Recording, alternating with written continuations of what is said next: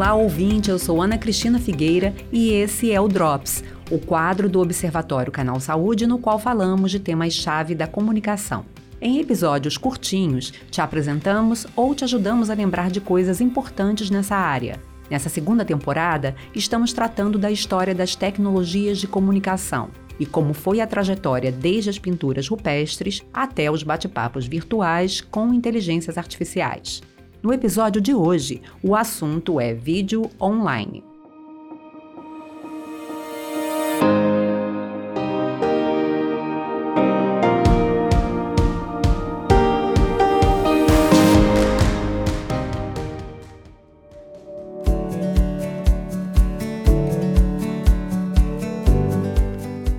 Televisão é um meio de comunicação que foi um fenômeno nos anos 1950 e reinou quase que absoluto até os anos 2000.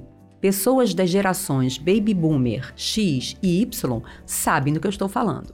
Com o advento da internet na década de 90, surgiu um novo horizonte.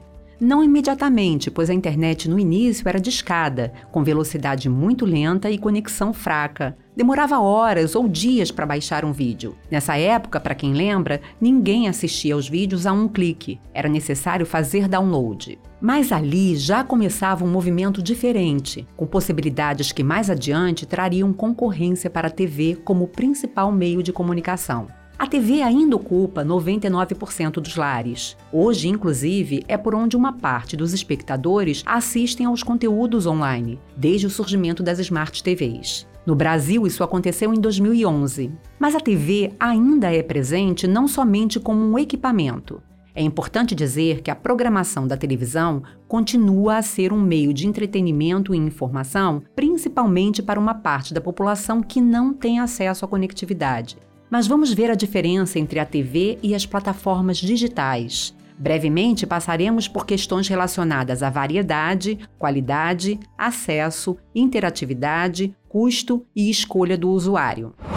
Por muito tempo, a única forma de as pessoas assistirem às novidades que aconteciam no mundo era pela televisão. E foi assim que se soube da chegada do homem à Lua, da queda do Muro de Berlim e da guerra no Iraque. Era também em torno dela que famílias e amigos se reuniam para assistir às transmissões. Essa experiência coletiva era proporcionada porque o aparelho de TV era fixo no ambiente e único na maioria das casas. E porque a programação era mais abrangente, procurando atender gostos variados, eram novelas, telejornais, filmes e programas familiares de entretenimento para um público geral. A segmentação da programação aconteceu ainda com a TV, mas com os canais por assinatura. Nos anos 1980, as TVs a cabo foram uma mudança significativa na forma de consumir programação. A regulamentação no Brasil ocorreu em 1989. A lógica dos canais por assinatura era de nicho. Cada canal atenderia a demanda de público por um conteúdo específico. Nasceram canais dos mais variados, somente de filme, notícia, esporte, pesca, desenho, decoração, entre muitos outros. Esse já foi um ensaio para o que viria a ser o entretenimento no meio digital. O céu passou a ser o limite, com o audiovisual ganhando mais espaço e força nas plataformas online. Em 2005 surgiu o YouTube. A plataforma de vídeos funciona desde o início no esquema de nichos e vídeos on demand.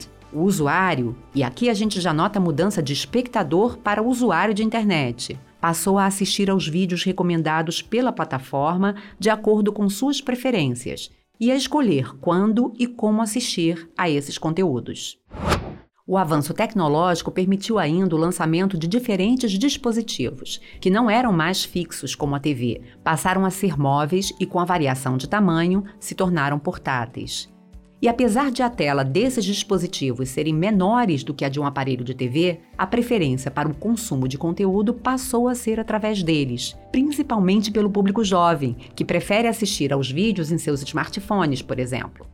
Isso destaca outras diferenças. A experiência de assistir aos conteúdos passou a ser individual e a mobilidade permitiu que as pessoas se tornassem multitarefas, fazendo mais de uma coisa ao mesmo tempo. Essas são algumas das razões para a web ser a principal escolha de acesso aos vídeos. Poderia ser o contrário, em função da qualidade de imagem do vídeo para a TV ser superior do que para a web. Uma produção para televisão requer bons equipamentos e mais tempo. São roteiros maiores, mais elaborados, alto custo envolvido e, por tudo isso, um cuidado ainda maior com esse tipo de produção.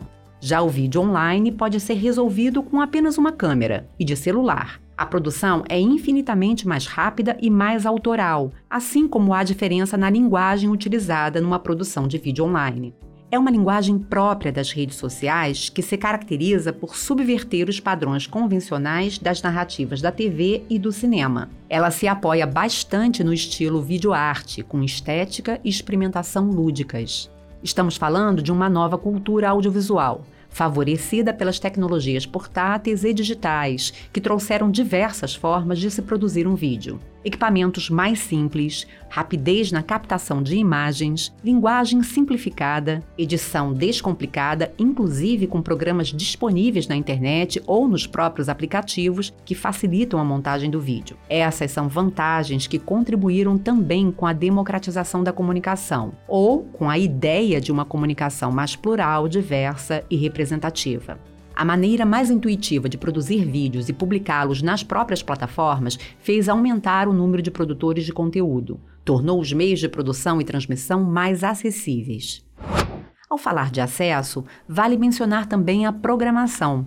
Mesmo o conteúdo de TV sendo mais fácil de acessar, porque basta pegar o controle remoto e ligar o aparelho, a flexibilidade para escolher o que se quer assistir, como e quando, é o que torna os vídeos online mais atrativos, além da infinidade de dados na internet que oferece conteúdos que nem se imagina. A interatividade é outro aspecto relevante nessa história.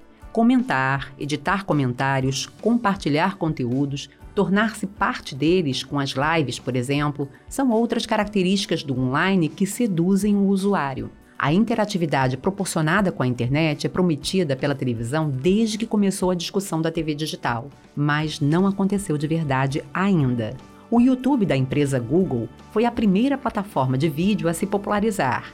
Fez muita diferença e sucesso quando começou, e ainda é bastante acessada para conteúdos audiovisuais. Mas as redes sociais criaram uma demanda por vídeos mais curtos que fez a plataforma perder espaço para outras que surgiram bem depois com essa proposta. O TikTok da empresa ByteDance e o Reels do Instagram surgiram com outras vantagens sobre o antecessor. Ambas se tornaram popular no Brasil em 2020.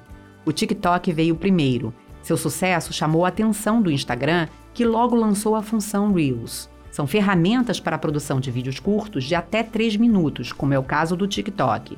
No Reels, os vídeos só podem ter até 1 minuto. Apesar de ambos oferecerem o mesmo tipo de conteúdo, o TikTok traz outras vantagens que o tornam mais popular, sobretudo para o público jovem. O sucesso dos vídeos curtos pode estar na liberação de dopamina.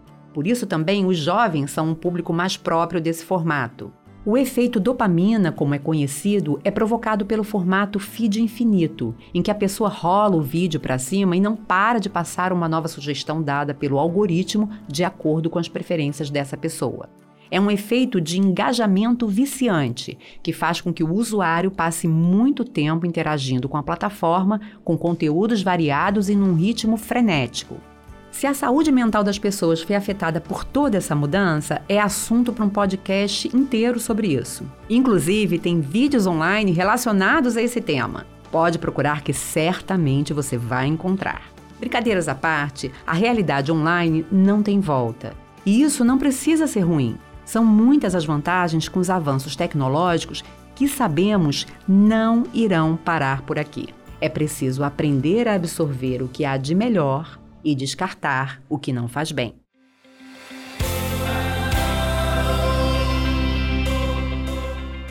Se quiser falar com a gente, você pode mandar e-mail para observa@fiocruz.br, mensagem pelo WhatsApp 21 99 701 8122 ou pelas nossas redes sociais. Além do Observatório, o canal Saúde produz outros podcasts, como Histórias da Saúde e o Docs, que você pode ouvir nos principais agregadores ou no nosso site. Os endereços estão na descrição deste episódio. E se você gosta dos nossos podcasts, não esqueça de seguir e avaliar nas plataformas. Os drops são postados todas as sextas-feiras, com exceção da última sexta do mês, que é reservada para o episódio regular do Observatório. O Drops é uma produção do Canal Saúde da Fundação Oswaldo Cruz. Roteiro e locução: Ana Cristina Figueira. Direção e edição: Nathalie Khrushchevsky. Coordenação dos podcasts do Canal Saúde, Gustavo Aldi.